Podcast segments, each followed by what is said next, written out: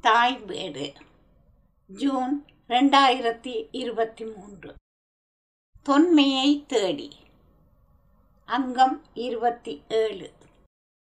ஆதித்தமிழர் திணை வழிக்குடிகள். செல்வநாயகி ஸ்ரீதாஸ். தொல்காப்பியம் பொருளதிகாரம் பாடல் பாடும் புலவனுக்காக வகுக்கப்பட்ட கவிதை மரபாகும் தொல்காப்பிய பொருளதிகார நூற்பாக்களையே முன்னிறுத்தி அந்நூற்பாக்களில் பயின்று வரும் கவிதை மரபுகளிலிருந்து அக்கால சமூகம் அரச உருவாக்கத்தின் அடிப்படை வளர்ச்சி அரச விரிவாக்கம் முதலாய தகவல்களை பிரித்தெடுத்து ஆதித்தமிழர் திணை வழி குடிகள் திணை வழியாகவே அரசு தென்னாட்டில் உருவாகி இருக்கிறது விரிவாகி இருக்கிறது என்பதை நிறுவுவதே இந்த ஆய்வின் கருதுகோளாகும். கடந்தவை. தொல்காப்பியர் காலத்தில் மக்கள் தாம் வாழ்ந்த நிலத்திற்கும் சூழலுக்கும் ஏற்ப தமது வாழ்வியலை அமைத்து கொண்டார்கள். தமிழ்நாட்டின் அனைத்து பகுதிகளும் ஒரே மாதிரியான சூழலையும் சுவாத்திய நிலைகளையும் வாழ்வாதாரத்தையும் கொண்டிருக்கவில்லை.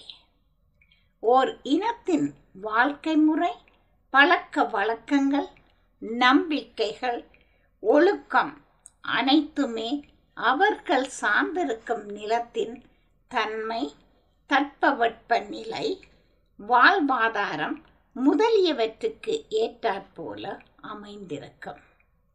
அவற்றின் பெயர்களும் அவ்வாறே நிலம் சார்ந்தே குறிஞ்சி முல்லை மருதம் நெய்தல் பாலை என அமைந்திருந்தன. முதலாவதாக தொல்காப்பியர் காலத்தில் தமிழ் மொழி நன்கு வளர்ச்சி பெற்ற நிலையில் இருந்திருக்கிறது. இரண்டாவதாக திணை மக்கள் வாழ்வியல் சார்ந்து இலக்கண கோட்பாடுகள் வகுக்கப்பட்டிருக்கின்றன என்பதை தொல்காப்பியம் பொருளதிகாரம் அகத்திணை வழி மூலமாக கண்டோம். தொடர்வது. புறத்திணையியல் குழுக்கள் அரசுகளான வரலாறு. முப்பது நூற்பாக்களை கொண்ட புறத்திணையியல் ஆதித்தமிழகத்தில் அரசு தோன்றி வளர்ந்த வரலாற்றை கூறும் வரலாற்று ஆவணமாகும். தொல்காப்பியத்தில் எந்த ஒரு இடத்திலுமே மன்னர்கள் தலைவர்கள் அரசர்கள் எவர் பெயரும் குறிப்பிடப்படவில்லை. ஆனால் தொல்காப்பியம் முழுமையிலும் மொத்தம் நூற்பாக்கள் ஆயிரத்தி அறுநூற்றி பதினொன்று இவற்றுள் இரு இடங்களில் மட்டுமே மன்னர்கள் பேசப்படுகிறார்கள். முதலாவதாக புறத்திணையியலில் வேந்திடை தெரிதல் வேண்டி ஏந்து புகழ் போந்தை வேம்பே ஆர் என வருவும் மாபெரும் தானையர் மலைந்த பூவும்.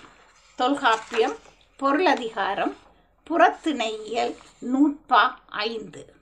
என மூவேந்தரும் தொல்காப்பியரால் அவர் அவருடைய அடையாள பூக்களால் அதாவது சேரர் போந்தை பூவாலும் அதாவது பனை பாண்டியர் வேப்பம் பூவாலும் சோழர் ஆத்திப்பூவாலும் குறிக்கப்பட்டுள்ளார்கள்.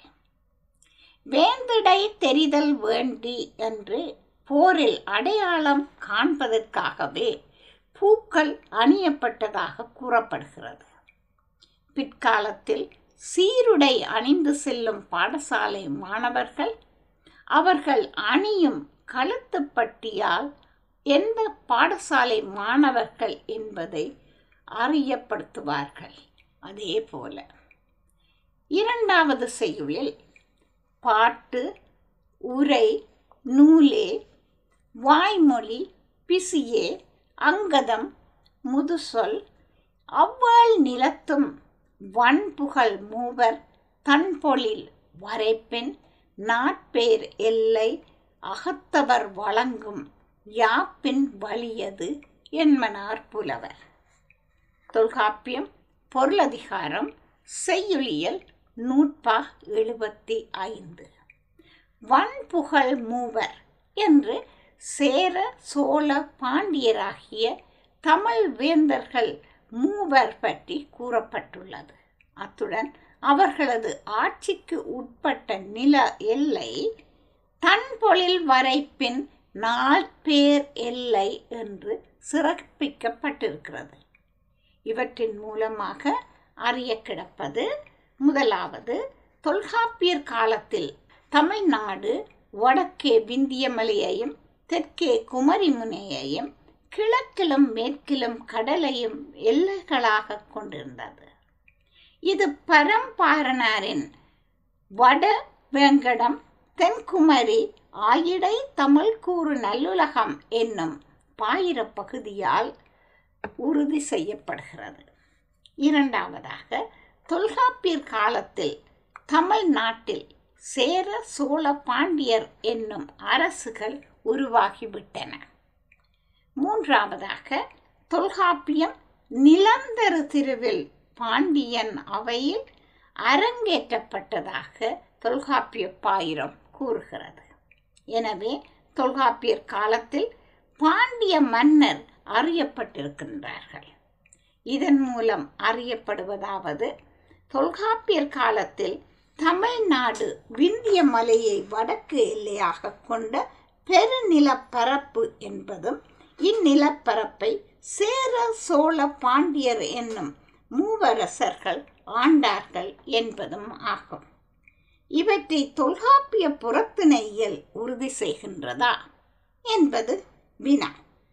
தொல்காப்பியம் புறத்திணையியல் அகம் அல்லாத அனைத்தையும் பேசுவதாக அறியப்பட்ட போதும் பெரும்பாலும் ஐவகை நிலத்திலும் நடைபெற்ற போர்களை பற்றியும் அதன் விளைவுகள் பற்றியும் பேசுகின்றது தொல்காப்பியர் ஒவ்வொரு நிலத்து போர் ஒழுக்கத்தை பற்றி பேசும் போதும் அவ்வொரு நிலங்களில் தன்மைக்கேற்ப அமைந்திருந்த போர்களை மிகச் சிறப்பாக நிலம் சார்ந்தே பேசுகிறார். தமிழ்நாட்டின் அரச உருவாக்கம் பற்றி ஆராயும் வரலாற்று மாணவனுக்கு தொல்காப்பியம் புறத்திணை இயல் அரிய ஆவணமாகும்.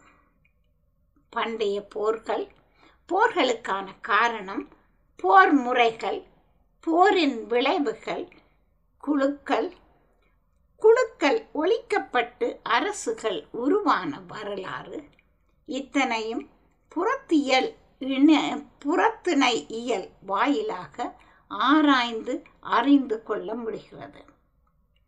புறத்திணையியல் காட்டும் அரசியல் நிலையை இன்றைய அகழ்வாழ்வும் உறுதி செய்கின்றது. போருக்கான காரணம். போர் பண்டை காலத்திலிருந்தே வாழ்வியலின் ஒரு பகுதியாக கருதப்பட்டு வந்திருக்கிறது. தொல்காப்பியரும் பிரிவிற்கான காரணங்களுள் ஒன்றாக பகை வயிற்பிரிவை குறிப்பிடுகிறார். ஓதல் பகையே தூது இவை பிரிவே. தொல்காப்பியம் அகத்திணையியல் இருபத்தி ஏழாம் நூற்பா. பிற்காலத்தில் திருவள்ளுவர் வேந்தன் பொருள் பற்றி கூறுவது இந்த சந்தர்ப்பத்தில் நோக்கத்தக்கது. உரு பொருளும் உல்கு பொருளும் ஒன்னார் தெரு பொருளும் வேந்தன் பொருள். திருக்குறள் எழுநூற்றி ஐம்பத்தி ஆறாவது பாடல். இந்நூற்பாவிற்கு உரை கண்ட மு. வரதராஜனார் இறையாக வந்து சேரும் பொருளும் சுங்கமாக கொள்ளும் பொருளும் தன் பகைவரை வென்று திறமையாக கொள்ளும் பொருளும் அரசனுடைய பொருள் என்கின்றார். எனவே மன்னர் ஒருவரை ஒருவர் அடித்துக் கொள்ளுவதும் தோற்றவர் நாட்டில் வென்றவர் கொள்ளையிடும். பொருளை அரசன் பொருளாகவே கொள்ளுவதும் பண்டை காலத்திலிருந்தே ஏற்றுக்கொள்ளப்பட்ட வழக்கமாக இருந்திருக்கிறது. வெற்றி போர். தொல்காப்பியம் புறத்திணையியல் முதலில் வெற்றி போர் பற்றி பேசுகிறது. இயற்கையோடு இயைந்த வாழ்க்கை வாழும் குறிஞ்சி நில மக்கள் குன்றவர் குறவர் கொடிச்சி வெட்பன் என நிலம் சார்ந்த பெயர்களையே கொண்டவர்களாக பேசப்படுகிறார்கள். குறிஞ்சி நிலத்தவர் உணவு இரு வகைப்படும். ஒன்று காய்கனி கிழங்கு வகைகள் இரண்டாவது மான் ஆமா பன்றி கடமான் முதலிய விலங்குகளின் ஊன். குறிஞ்சி நில மக்கள் வேளாண்மையும் செய்தார்கள். அத்துடன் சிறு பயிற்செய்கைகளிலும் ஈடுபட்டனர். வாழ்க்கை தரம் உயர்வதற்கு அடிப்படையாக அமைவது பொருளாதாரம். குறிஞ்சில மக்கள் வாழ்க்கை அண்டை நிலமான முல்லை நிலம் போன்று பொருளாதாரத்தில் உயர்ந்ததாக அறியப்படவில்லை. ஆனிரை மேய்த்தல் முல்லை நில மக்களின் தொழிலாகும். ஆடு மாடு முதலிய கால்நடைகள் விரைவில் இனம் பெருக்கும் தன்மையன முல்லை நில மக்கள் மந்தைகளை வளர்த்து அவற்றிலிருந்து பால் தயிர் நெய் மோர் ஊன் தோல் முதலிய பயன்களை பெற்று வளமாக வாழ்ந்தார்கள். முல்லை நிலத்தாரின் ஆனிரைகள் அயல் நிலத்தார் கவனத்தை கவர்ந்தன. குறிஞ்சி நில மக்கள் தமது அடிப்படை தேவைக்காக அண்டை நிலமான முல்லை நிலத்தில் இரவு நேரத்தில் யாரும் அறியாது களவில் சென்ற ஆனிரைகளை கவர்ந்து வருவார்கள். இதுவே வெற்றி போரின் தொடக்கமாக இருந்திருக்க வேண்டும். குறிஞ்சி நில மக்களின் புறம் சார்ந்த ஒழுக்கம் வெட்சி. வெட்சிதானே குறிஞ்சியது புறனே என்று கூறிய தொல்காப்பியர் அதன் துறைகள் பதினான்கு என்கின்றார். அவர் கூறியவற்றிலிருந்து கூறாதவற்றை புரிந்து கொள்ளும் வகையில் நூற்பாக்கள் அமைந்திருக்கின்றன. ஆனிரை கவர்தல் பொருட்டு படைகள் தொடங்கிய பயணத்தின் ஒவ்வொரு படிநிலைகளையும் தொல்காப்பியர் துறை என்று குறிப்பிடுகிறார். ஆனிரை கவரச் செல்லும் வீரர்கள் பூசலில் தம்மை எதிரிகளிடமிருந்து வேறுபடுத்தி அடையாளம் காண்பதற்காக அணிந்து செல்வது தமது ஊர்ப்புறங்களில் அதிகமாக காணப்படும் வெட்சி என்னும் பூவாகும்.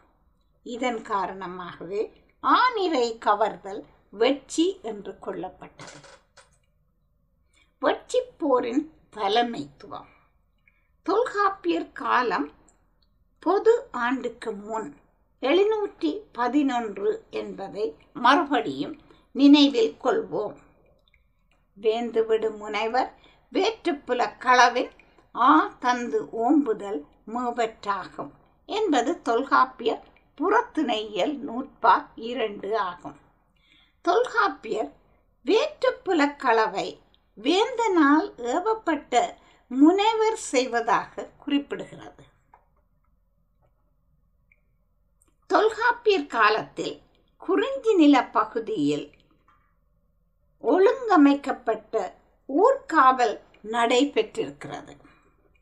வேந்தனுடைய ஆணைப்படி ஊரின் முனைப்பகுதியில் இருக்கும் வீரர்கள் வேற்றுப்புலத்தில் ஆநிரை கவரச் செல்வார்கள்.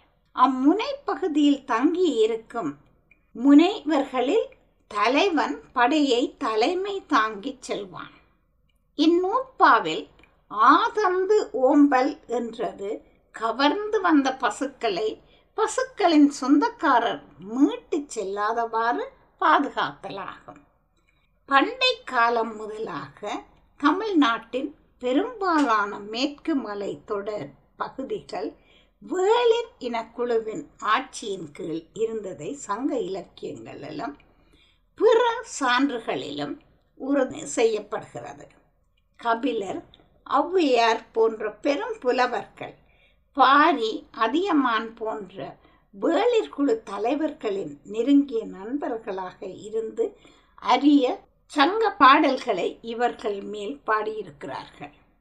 தொன்று முதிர் வேளிர் குன்றூர் குணாது குறுந்தொகை நூற்றி அறுபத்தி நாலு என்றும் ஓம்பா ஈகை மாவேல் எவ்வி புறநானூறு இருபத்தி நாலு என்றும் பாரிவேள்பால் பாடினை செலினே புறநானூறு நூற்றி ஐந்தாம் பாடல் என்றும் மலைகளினாடன் மாவேள் ஆயுள் புறம் நூற்றி முப்பத்தி ஐந்து என்றும் பாடப்பட்ட பல சங்க பாடல்கள் வேளிரை முதுகுடி மக்கள் என்றும் மலைநாட்டை ஆண்டவர்கள் என்றும் வள்ளல்கள் என்றும் அறியத் தருகிறது தொல்காப்பியர் காலத்தில் வெற்றி போருக்கு போன திணைக்குழுவினர் வேளிர்களா? இது சிந்திக்க வேண்டிய விடயம். வேளிர் காலம் தொல்காப்பியரை விடவும் தொன்மையானது என்பதற்கு சான்றுகள் உள. மூவேந்தர்களை அவர்கள் அடையாள பூவால் குறிப்பிட்ட தொல்காப்பியர் தொல்காப்பியத்தின் எவ்விடத்திலும் வேளிர்களை அவர்கள் அடையாள பூவால் கூட குறிப்பிடவில்லை. வேளிர் நாட்டின் எல்லைப்புற மலைகளிலும் பெரும்பாலும் ஆட்சி செய்தமையும் சேரருடன் வேளிருக்கு இருந்த நெருங்கிய தொடர்பும் வேளிர் சேரரின் அடையாள மாலையை தமக்குரியதாக கொண்டிருந்தமையும் இதற்கு காரணமாக இருக்கலாம். இருங்கோவேள் என்னும் வேளிர்குடி மன்னனை கபிலர் பாடிய பாடல் வரிகள் இவ்விடத்தில் நினைவு கூறத்தக்கவை. பாடல் வரிகள் வருமாறு. நாற்பத்தி ஒன்பது வழிமுறை வந்த வேளிருள் வேளே புறநானூறு நூற்பா இருநூற்றி ஒன்று. இப்பாடல் அடிகள் கூறும் தகவலாவது வேளிர் தலைவனான இருங்கோவேல் நாற்பத்து ஒன்பது வழிவந்த வேளிர்குடியின் ஐம்பதாம் மன்னன். ஒரு மன்னனுக்கு சராசரி இருபது ஆண்டுகள் ஆட்சி காலம் என்று கணக்கிட்டால் இருங்கோவேளின் மூதாதையரான வேளிர்குடியின் ஆட்சி காலம் பொது ஆண்டுக்கு முன் ஆயிரம் ஆண்டு பழமை மிக்கது என்று சொல்லலாம். அதாவது தொல்காப்பியரை விட பழமையானது வேளிர் திணைக்குழு என்று கொள்ள கிடக்கிறது இருங்கோவேல் பதினன்குடி வேளிருள் ஒருவன் என்கின்ற தகவலை அவ்வை துரைசாமி பிள்ளை அவர்களது கூற்றும் நிறுவுகிறது. வெற்றி திணை பற்றி பன்னிரு படலம் மண்ணொரு தொழில் தன்னொரு தொழில் என இருவகை தன்மை உடையதாக கூறுகிறது.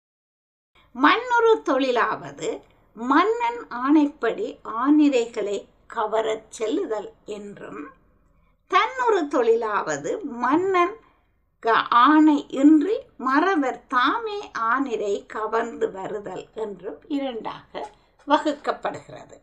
பன்னிரு படலத்தின்படி அகத்தியருடைய மாணாக்கர் பன்னிருவர் தொல்காப்பியர் உள்ளிட்ட பன்னிருவர் புறப்பொருள் திணை துறைகளின் இலக்கணங்களை ஆளுக்கு ஒன்றாக பிரித்து இயற்றி அவற்றை ஒன்றாக தொகுத்து பன்னிரு படலம் என்று பெயரிட்டதாகவும் அந்த தொகை நூல் பிற்காலத்தில் அழிந்தொழிந்து போனதாகவும் அறியப்படுகிறது.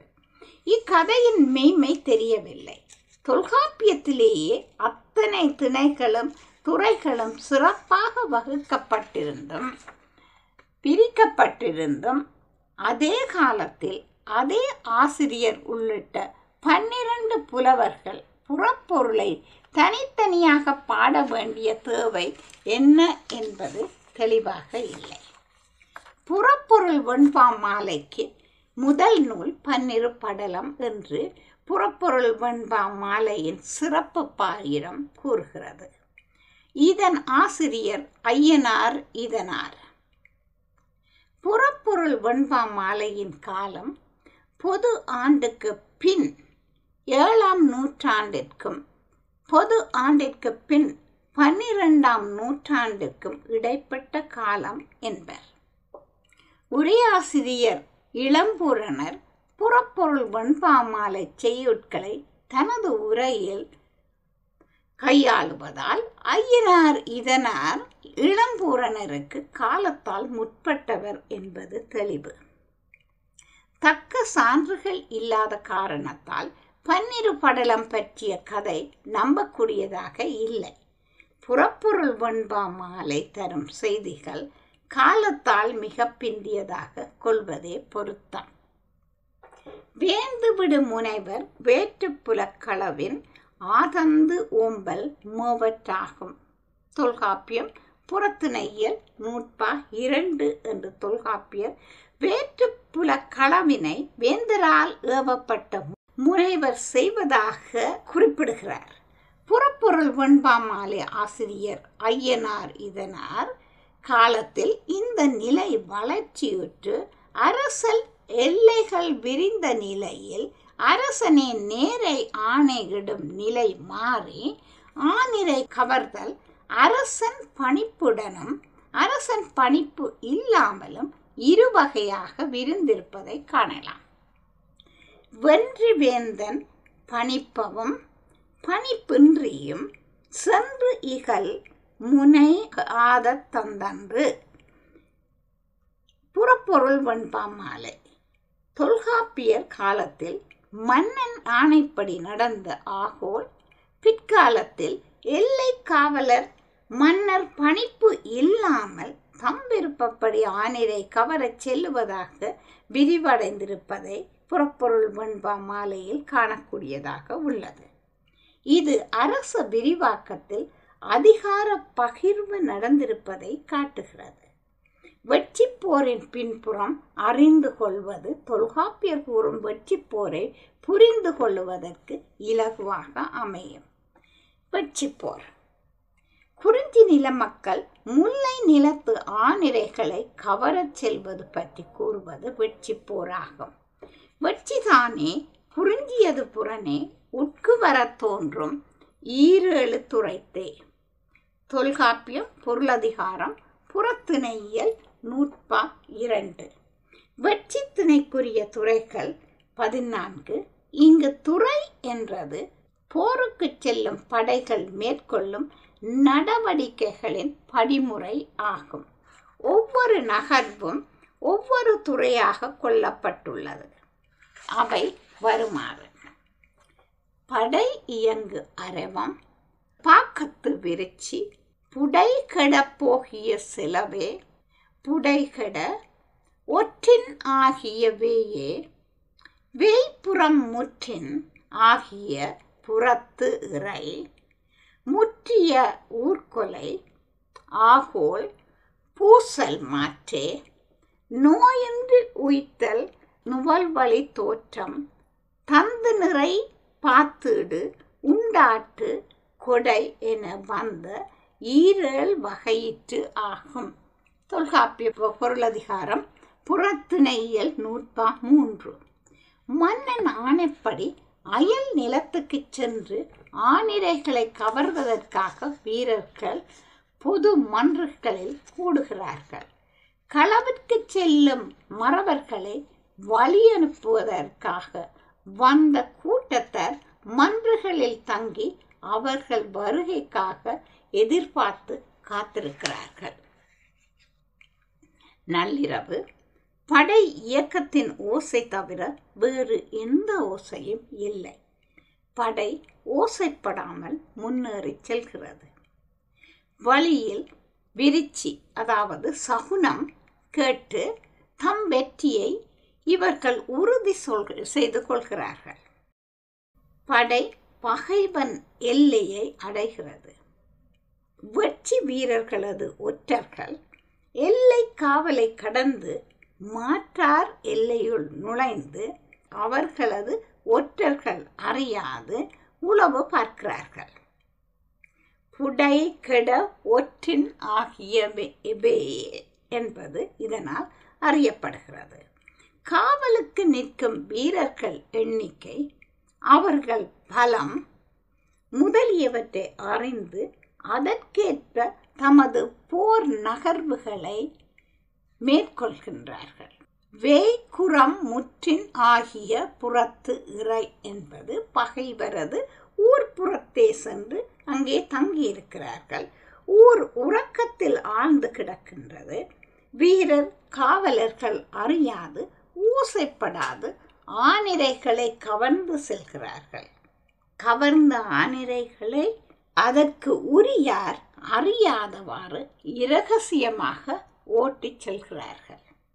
இதன் மேல் எதிரிகள் விழித்து கொண்டு வழிமறைத்து ஆனிரைகளை மீட்க முயல்கின்றார்கள்.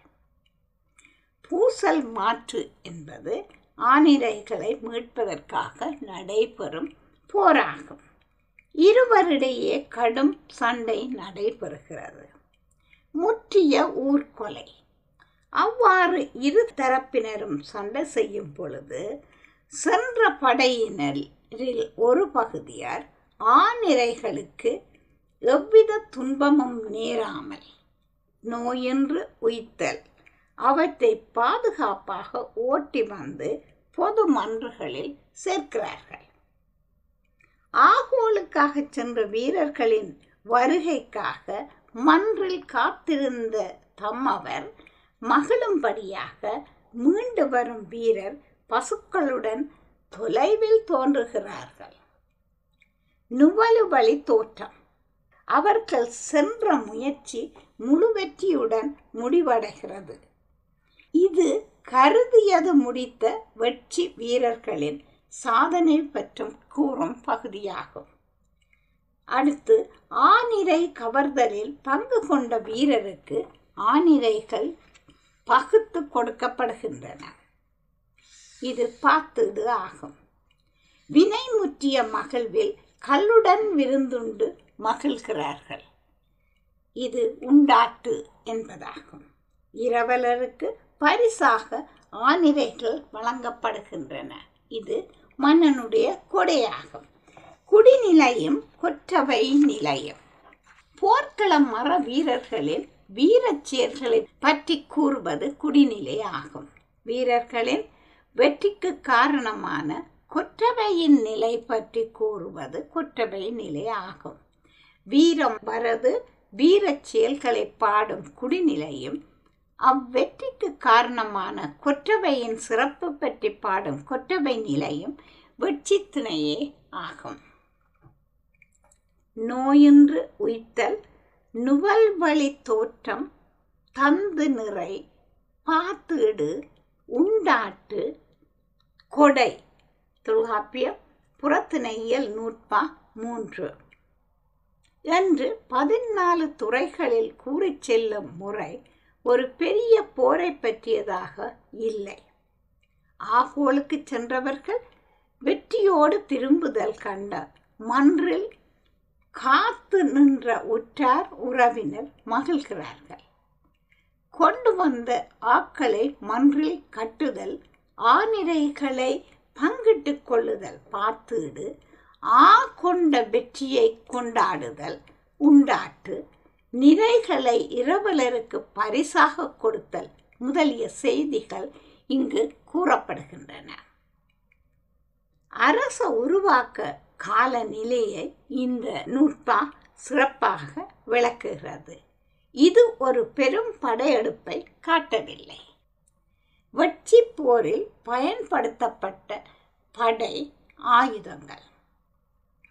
காலாட்படை மட்டுமே வெற்றி போரில் கலந்து கொண்டதாக தொல்காப்பியம் கூறுகிறது. வெற்றி திணையானது குழுக்கள் இடையே நடந்த பூசலை காட்டி நிற்கிறது. அடுத்த தொடரில் வெற்றி திணையுடன் தொடர்புடைய வஞ்சி திணை இந்த முடிவை எவ்வாறு பிரதிபலிக்கிறது என்பது ஆராயப்படும். தொடரும்.